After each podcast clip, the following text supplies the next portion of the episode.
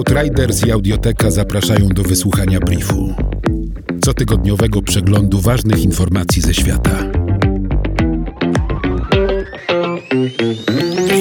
Zajmujący powierzchnię około 100 km2 rój szarańczy pustynnej może w ciągu jednego dnia pochłonąć taką samą ilość pożywienia co 3,5 miliona ludzi. W styczniu 2020 roku w Kenii nastąpiła największa inwazja tego owada od 70 lat. Działający tam startup The Bug Picture proponuje pionierski sposób wykorzystania szarańczy jako dodatku białkowego do pasz dla zwierząt.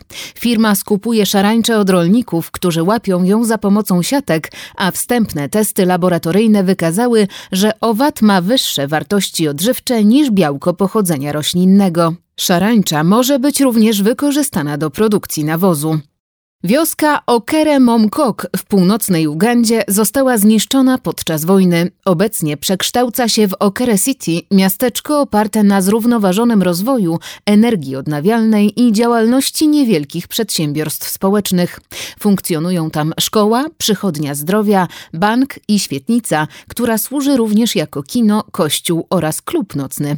Dostępną dla wszystkich energię elektryczną produkuje się z energii słonecznej, a mieszkańcy wydobywają zdobywają czystą wodę z odwiertu.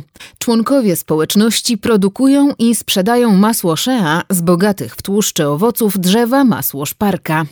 Władze stanu Kerala w Indiach mają zamiar zamontować panele słoneczne na dachach 75 tysięcy domów. Panele dostarczą 350 MW do elektroenergetycznej sieci stanowej.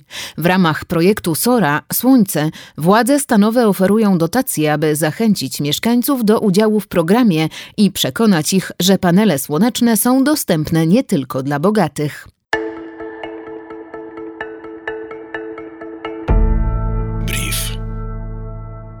Według organizacji Transport and Environment podczas używania akumulatora litowo-jonowego w samochodzie elektrycznym traci się po uwzględnieniu recyklingu około 30 kg surowców potrzebnych do jego zbudowania. W tym samym czasie samochód o napędzie spalinowym zużyje 17 tysięcy litrów paliwa. Silniki spalinowe potrzebują 300 razy więcej surowca niż ten stracony po złomowaniu akumulatora używanego w samochodzie elektrycznym. W badaniu nie uwzględniono emisji powstałych w wyniku spalania paliw kopalnych, by wytworzyć energię do ładowania akumulatorów samochodowych. Firma Volvo ma zamiar sprzedawać tylko auta z napędem elektrycznym jeszcze przed 2030 rokiem, rezygnując z produkcji hybryd oraz pojazdów napędzanych wodorowymi ogniwami paliwowymi.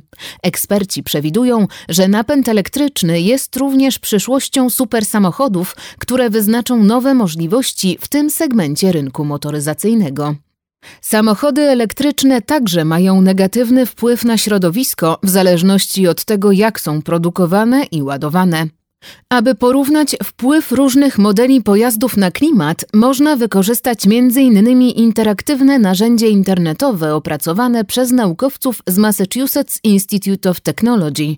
Ogniwa litowo-jonowe, które zasilają większość aut elektrycznych, zbudowane są z surowców takich jak kobalt, lit i metale ziem rzadkich, których wydobycie wiąże się z oddziaływaniem na środowisko i łamaniem praw człowieka.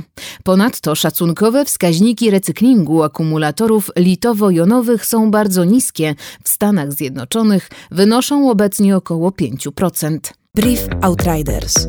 Nowe wydanie co piątek do posłuchania na lekton.audio ukośnik brief. brief. Powtórki przez cały kolejny tydzień na Spotify i w Twojej aplikacji podcastowej.